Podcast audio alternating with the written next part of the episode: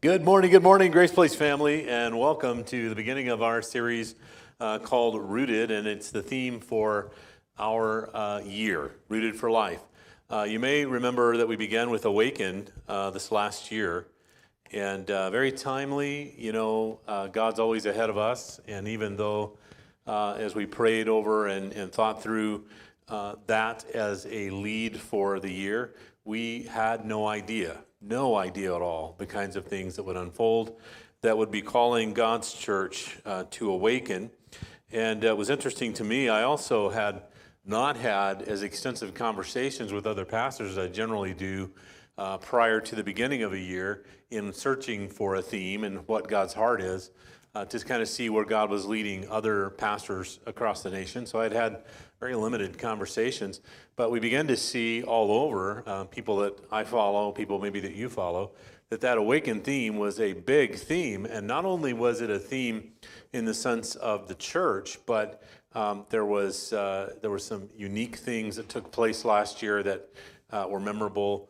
Uh, the situation with Kanye West and and there's uh, you know, uh, what was going on with him, which was uh, an incredible deal, putting out this uh, kind of uh, gospel-based um, album under the theme of Awaken and and title song of God is, and so we saw in the in the in the world, we saw a sense of an awaken being a word that was being ushered around and talked about, and we and we saw it also across churches. So God was calling us, and I think still is. It's not a time to go back to sleep, but He's calling us to wake up and to prepare that the time, I believe, is short. And not since probably the 1970s when I was a teenager do uh, have I seen a time where there is there's a sense among God's people of the quickening and coming of the Lord. And so I think at uh, any rate, it's time for us to do what we can in the harvest field in terms of mission. Uh, the days are growing short, and uh, life on earth is short anyway, and it's our opportunity now to, uh, to do all we can for the kingdom. And as we launch into this year, there's a sense of being rooted for life that is so important, getting roots down. And uh, we're looking at Colossians chapter 2, verses 4 through 10. There's one verse in here that is the theme for our year, uh, but this whole passage we'll talk about today. And all through this series, we're talking about how to be rooted and why we should be rooted and, and uh, you know, anchored in God and, and what that means for us, okay? So, Colossians chapter 2, if you have your Bibles with you and, and uh, open them up uh, to Colossians chapter 2, beginning at verse 4. Now, this I say, lest anyone should deceive you with persuasive words. For though I am absent in the flesh, yet I am with you in spirit, rejoicing to see your good order and the steadfastness of your faith in Christ. And therefore, have received Christ Jesus the Lord, so walk in him. Now, I want you to read this section with me, which is a part of our theme for the whole year.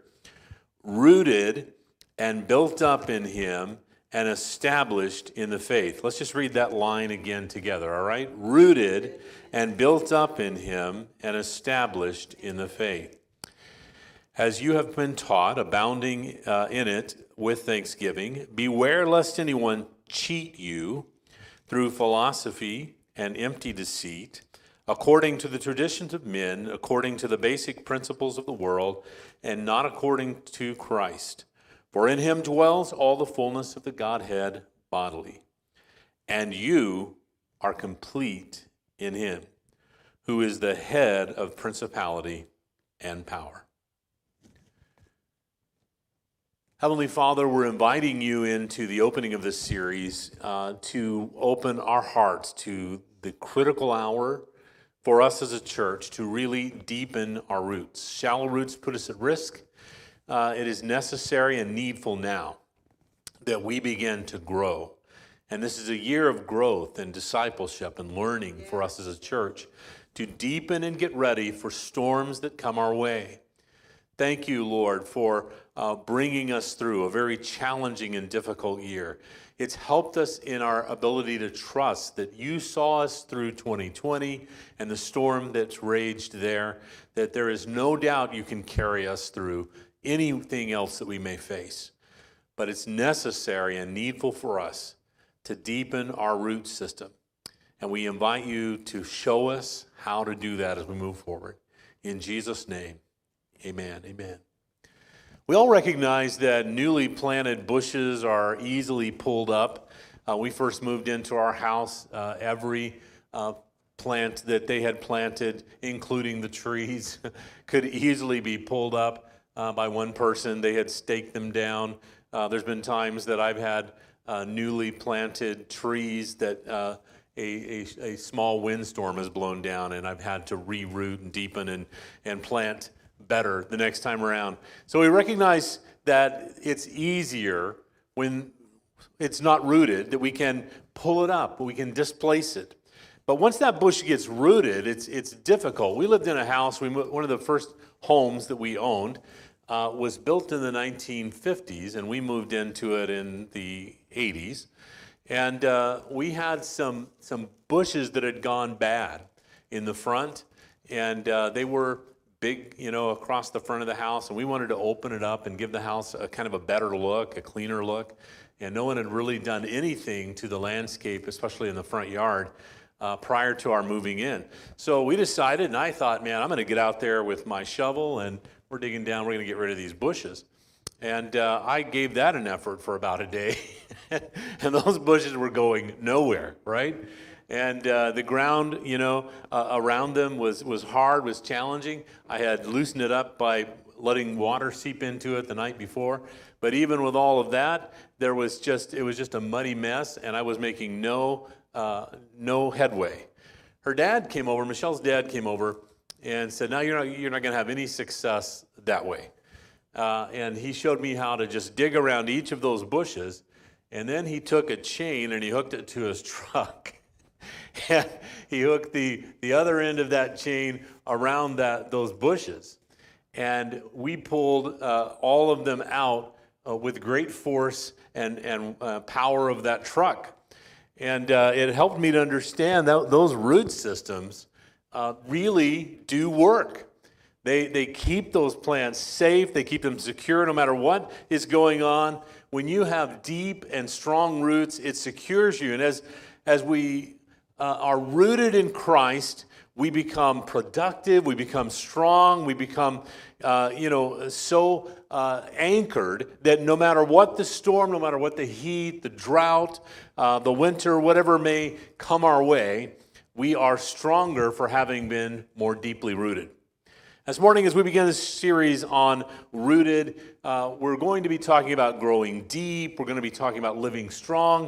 We're going to be talking about how to get rooted for life throughout this series. This series is going to help us, most of all, to learn how to put our faith into practice, how to begin to practice those things that we talk about and learn about and uh, begin to understand about God's Word.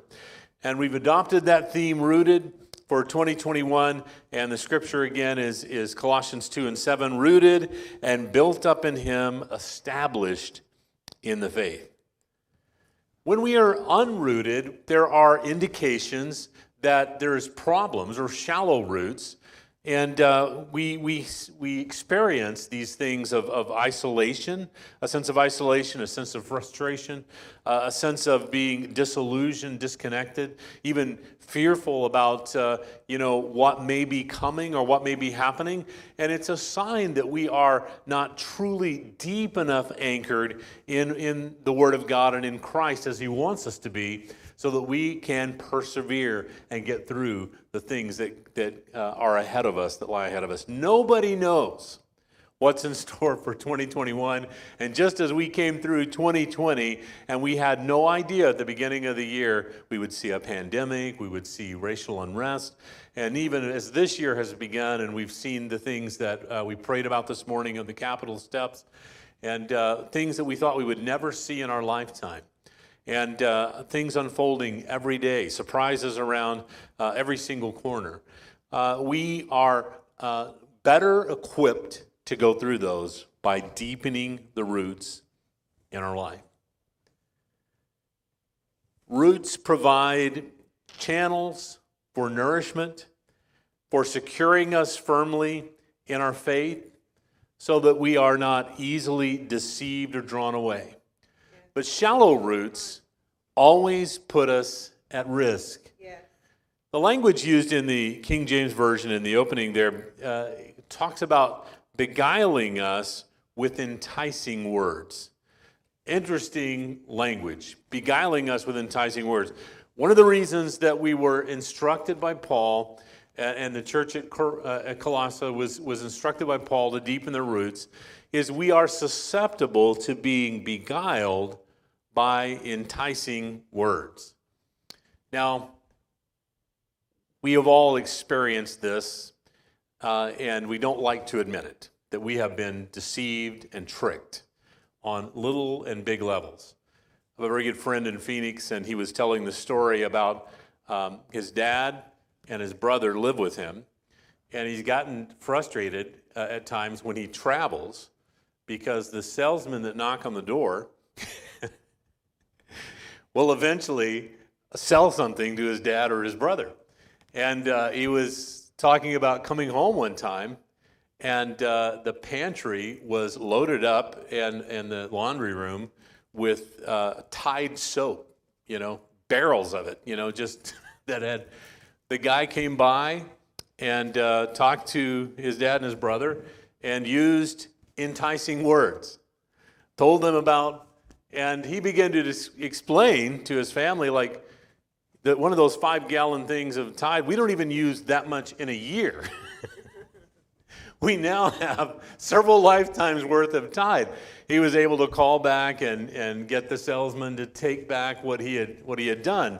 But we have all found ourselves uh, susceptible to this. When Michelle and I first got married, lived in that house that I described to you before. Uh, we had a Kirby vacuum sales guy. Anybody ever have the Kirby vacuum guy at your house? And we could not get rid of this guy. He was an expert. He was really good. And, and he vacuumed not only uh, rugs uh, in our house, but carpet, but also drapes. And uh, he began to show us all the horrible things that were everywhere in our house and uh, how we needed this vacuum. And we kept saying no. And he would get on the phone with his boss and he would uh, talk to his boss. He goes, You know, we, he never does this, right? He never does this. But he's willing to reduce this $100. I've never heard him do this. This is this is way, you know, uh, out of all the people that I've ever sold vacuums to, he's never been willing to do this. But since you guys are so patient and so kind and have let me stay here and talk to you, he will reduce this $100. It took us an hour and a half to get rid of this guy. He also had a box of Tide, didn't he? He was going to leave behind. we finally got him out of our house as a young couple and we did not make the purchase. But those enticing words, right? They lure us in, they draw us in, and we become much more susceptible to enticing words when this is not hid yeah. in our hearts. Yeah. Now, the enemy will be happy to affirm what you want to hear. He will. And that is one of the keys to words being enticing. Words that are not enticing to us uh, when they are things that we don't want to hear. If somebody came up and said, um, Here's a knife. I want you to kill the first person you see. Not enticing to us, right? But the enemy knows how to use words that are more enticing to us, things that we want to hear. And I want to show you an example of this out of Genesis chapter 3 with Eve and the conversation with the serpent. And you maybe remember that it began by the Eve saying, you know, uh, basically telling her, you know, the Lord said you can't eat of these trees. It's just, it's sad that he's withholding something from you. And her response was, And the woman said to the serpent, We may eat the fruit of the trees of the garden, but the fruit of the tree which is in the midst of the garden, God has said, You shall not eat it, nor touch it, lest you die. So, what does the serpent do to turn this into something enticing? He says, Then the serpent said to the woman, You will not surely die, for God knows that the day that you eat of it, your eyes will be opened and you will be like God, knowing good from evil. What was enticing to her was the fact that she could have uh, something that had been forbidden, that she could have uh, uh, even a knowledge or an understanding that might make her somehow godlike. And these are things that became uh, enticing. And so, those words, uh, when they become enticing, uh, they draw us away. And you, you, going back to Jesus in uh, the wilderness when he was tempted by the enemy, the enemy came in with enticing words, right? Why don't you stand up on this pinnacle and throw yourself down? You know, the, it's written. I'm going to quote to you out of Scripture. It's written. And enticing words can come right from Scripture, right? If they're, they're out of context and they're out of, uh, of, of the, the, the, theology or doctrine of, of what God wants us to understand, and they're drawn out just to entice you. And he says, Look, it says here that the angels will catch you so that you won't dash your foot against a stone. They will protect you. So go ahead, just cast yourself down. But he said it's also written. So here's the fullness of the book, devil, in case you haven't read the whole thing. Yeah. Thou shalt not test the Lord thy God. Yeah. Right? Why don't you turn this stone into, into bread? You're hungry. Enticing words to someone who is hungry and has the ability to provide for themselves. Just take one of those stones and turn it into warm bread. I'll go to the store and get some butter. It's going to be great. We will have a celebration. Jake's got into bread making, and he is a good bread maker. And I, when I think about this particular story, I think about some of that hot bread, that sourdough bread coming out of the oven, and, uh, and a stick of butter, and we're all good, right? And that's exactly what the enemy wanted to plant as a picture in the mind of Jesus, who was starving and hungry after, after having uh, gone through this, this time of fasting, and he's in the wilderness. Go ahead and eat it. He says, You didn't read the whole book, did you? Because it also says Man shall not live by bread alone, but by every word that proceeds out of the mouth of God. Progress in faith consists of deepening and not discarding basic truths about Christ. What false teachers call enlightening um, liberal Christianity, Paul defines as the basic principles of the world. There is nothing new being uncovered. They get different names and they call things differently and they use different strategies, but they are the same old, tired old things the enemy has been introducing for the destruction of mankind from the beginning of time. And Paul refers to them as the basic principles of this world. As, as you have therefore received Christ the Lord, he says, so walk in him in Galatians chapter 4, verse 3, Paul reminds them that uh, as children, as those who are beginning to grow, and, and I'm talking to people that are at all different levels with your maturity in Christ and your growth. And some of you have those deeper roots. You've been in the Word, you've, been, you've matured in Christ. And it doesn't have anything to do with your age, it has to do with how much you've been deepening through connection, through your understanding of God's Word, and through putting His Word into practice in your life. That these roots have deepened and deepened and deepened. So you can be young and be very mature in Christ. You can be old and be very young in the Lord, right? And uh, Paul is speaking, though, to those who uh, he calls, refers to as children, new to the faith, new in their walk with the Lord. Not yet for, for various reasons. Maybe some of them even been around several years, but haven't really gotten serious about their walk with the Lord. And he's telling them you need to walk in him. And in, in Galatians chapter 4, verse 3, he says, Listen, as children, you need to understand this. As those who are not mature, we live in bondage and we're under the elements, he says, of the world. He uses that language, elements of the world. Remember, we were talking a moment ago about uh, these um, bushes or trees that are deepened in their root system.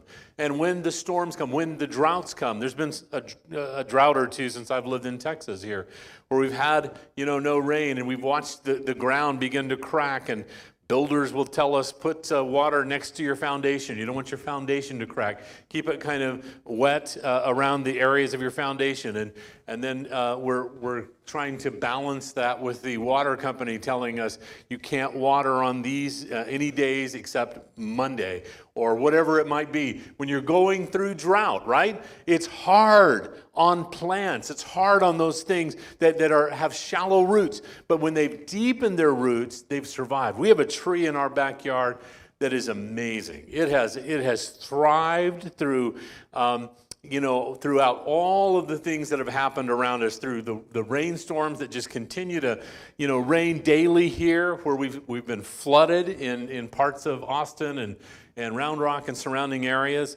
And uh, they have survived that. It, is, it has survived drought and all these other things. But if you were to look at this plant closely, this tree, you would notice that it has anchored in strong roots. In fact, part of my yard work has been to, to go out and, and put soil around the top of the ground where these roots have been bursting out, and, uh, and it shows the strength of this tree anchoring down deeper and deeper to find water and sustenance through the difficult times that are taking place. As you have therefore received Christ, Paul said, walk in him. Walking in Christ Jesus is, is nothing less than submission to his lordship.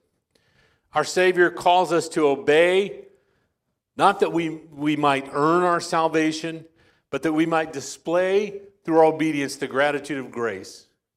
I had a, a, a an incredible moment this week where um, I was on an errand. I was out to, Michelle had given me a list to drive to the grocery store, and I'm driving down the hill from my house to the grocery store, and it was as if the presence of God just came into the car, and I just began to, to, to, to express the gratitude that I had for my life, for uh, my 60 years on this planet, and, and for all of the things that God has done and all that He has given. It's just, it was overwhelming for that entire drive all the way down the hill and, and to the grocery store to just think through how God has blessed, how God has taken care of, how God has preserved.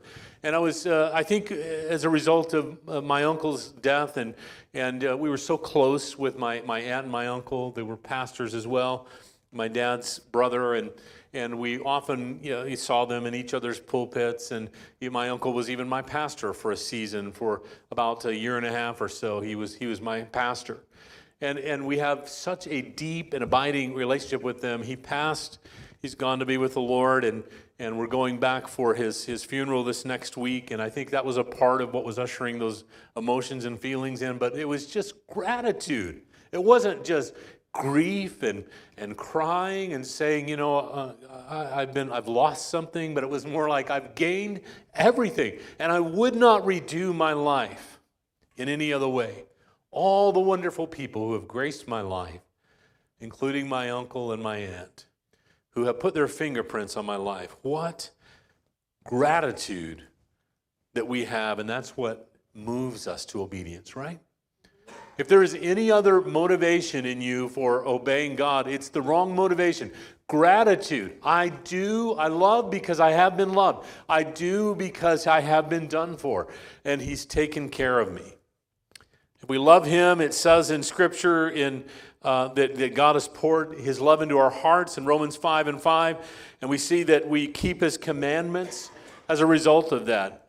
In John chapter 14, verse 15, in 1 John chapter 5 and 3, and many, many other places throughout Scripture. Paul says in this passage, You're rooted and built up in him and established in the faith, and you have been taught, abounding in it with thanksgiving. God's word is, is sufficient for every issue of our life, for every crisis, for every problem, for every addiction. It's the cure for depression, for bitterness, for anger, for sickness, for hatred, for hopelessness, for grief, for abuse, for loneliness, for sorrow, for troubled minds, for demonic possession, for financial ruin. You can't name anything that God's word is not the cure for. There is, there is nothing that we can experience that the Word of God is not a cure for. And, but it's important that we understand what this is. It's not a book of poetry, though poets wrote it. It's not a book on, uh, of history, though it chronicles history. It's not a book of prophets, though prophets penned God's message to us. This is not a book of religion, though it leads religious gatherings. This is the living Word of God. It is Jesus in ink and in life. It is the Holy Spirit that brings it to life for us as we begin to read God's Word. It is the Holy Spirit that begins to deepen our roots as we begin to put into practice what God's Word tells us to do. Paul says in this passage Beware lest anyone cheat you through philosophy or empty deceit, according to traditions of men, according to the basic principles of the world, and not according to Christ.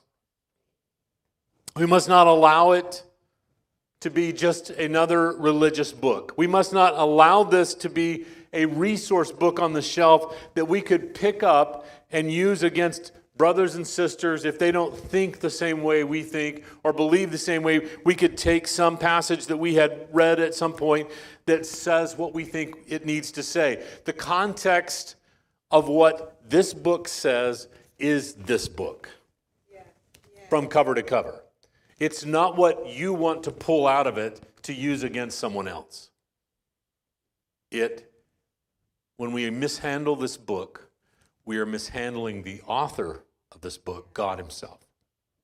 We are misrepresenting the very author of this book.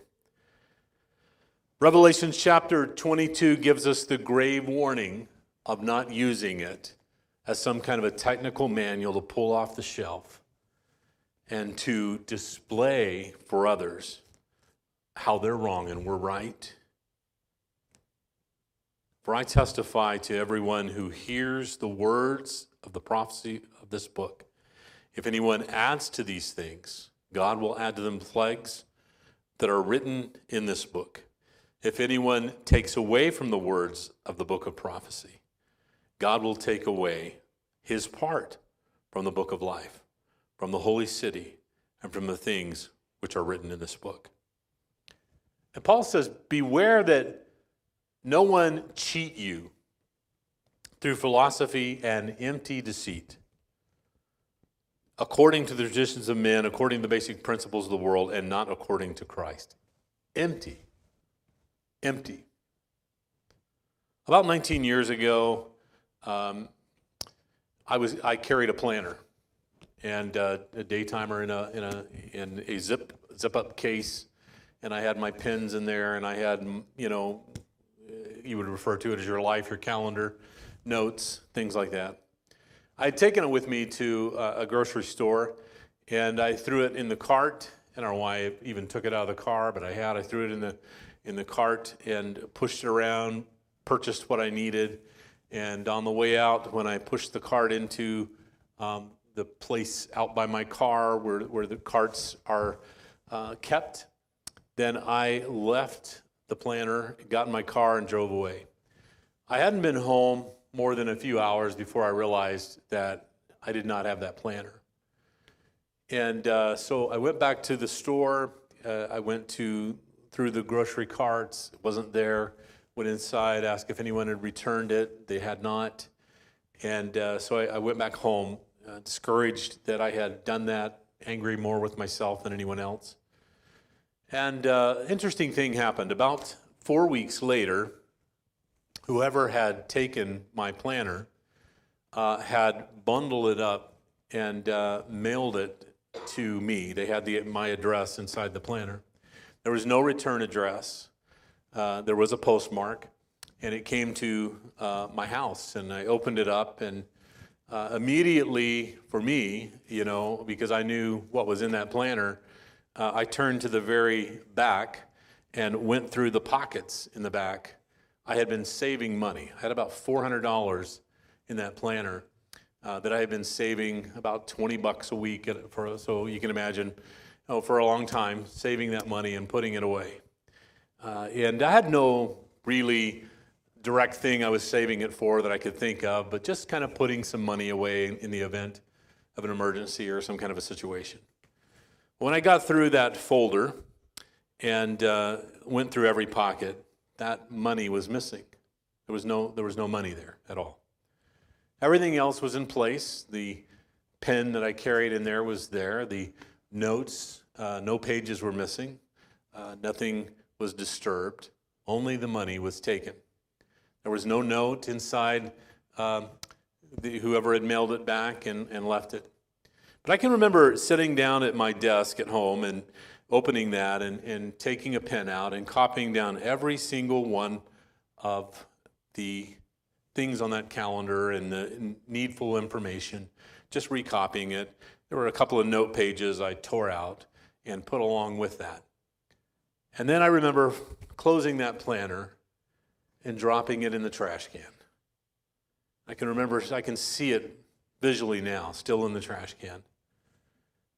And I was thinking about that in preparation for this, and and uh, why did I why did I throw that away? And and the reason is the treasure was gone. The treasure was gone.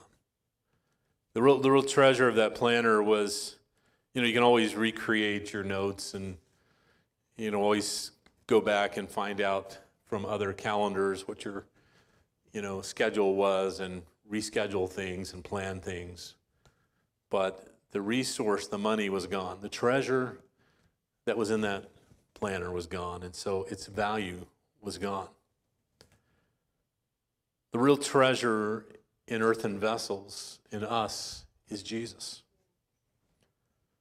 there's, there's no substitute for the presence of god in your life and there's no memorization intellectually that's going to um, make that happen. It is connection through understanding the Word of God, how we can connect with, with God, love Him, surrender our lives completely to Him, inviting His presence into our life, that that treasure inhabits earthen vessels. Paul closes out by saying this For in Him dwells all the fullness of the Godhead bodily. And you, say this with me, you are complete in him. Say it again. And you are complete in him, who is the head of all principalities and power. The Old Testament um, is filled with uh, theologians, what theologians call types and shadows.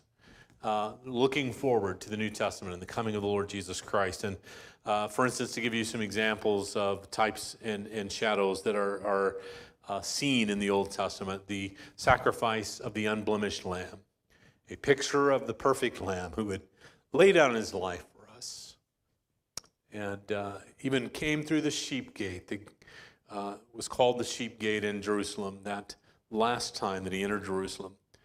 Become the, the unblemished sacrificial lamb on our behalf. It was a type and shadow in the Old Testament, fulfilled in the New Testament through Jesus Christ.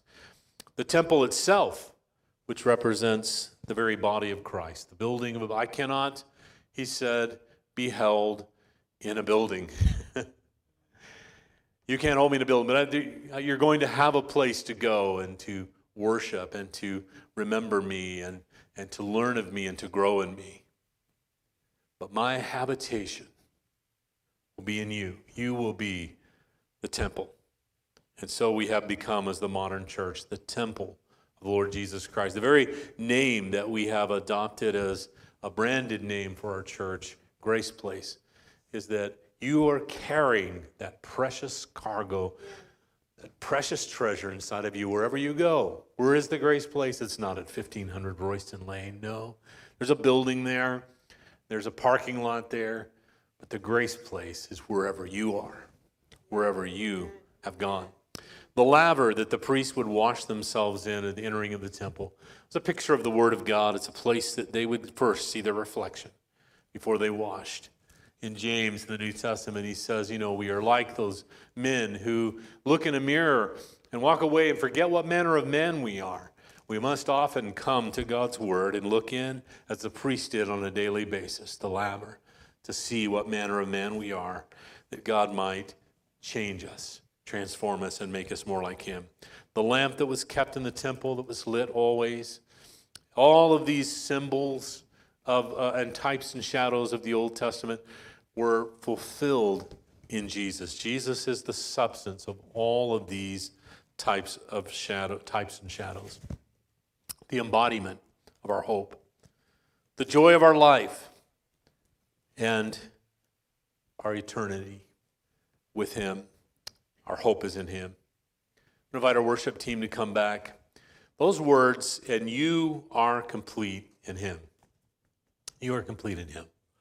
If you're listening and you have not made surrender. You haven't crossed the line. You, you are a fan of Jesus, but not a follower of Jesus uh, necessarily. And you're finding that more and more you're drifting away. You're more susceptible now, maybe than ever, to being blown over by the winds of life and the storms of life. Roots are not deep, roots are shallow. I want to say to you that you are incomplete. I love you, Jesus loves you, but you're incomplete. By nature, we're separated from God because of our sins. But when we open our hearts to Christ, He forgives us and He comes to live within us by His Spirit. And when the one who created you moves in with you, the meaning and the purpose of your life on earth is complete. You are complete in Him. So my question as we're closing this morning is, is where, where are you? Where are you? I'm, I'm going to say a prayer with you to invite the Lord, and then I'm going to pray over you over something else in just a moment. Dear Lord, as, as we are opening our hearts right now for your examination by your Holy Spirit, I just pray that if we are distanced in any way from you, if our roots are too shallow, that you would begin to reveal us to us, that we might uh, make a full surrender and submission to your lordship and leadership over our lives. The Holy Spirit, you said, will teach us all things that we need to understand.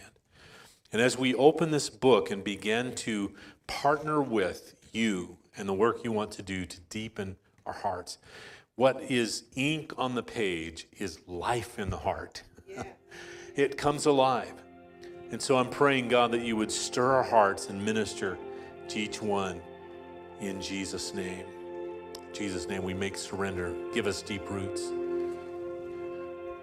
I feel led this morning also to pray for some who may um, have um, physical illness that you'd like to pray over. I was inspired yesterday by the Sean Feucht gathering in Austin and a couple of thousand people there to come and worship God in the middle of the day. That was just awesome and uh, they were praying over the sick. And, and if, you're, if there's something, some need that you have that you'd like for us to pray for, I'm going to be available to you as a worship team uh, leads us in song.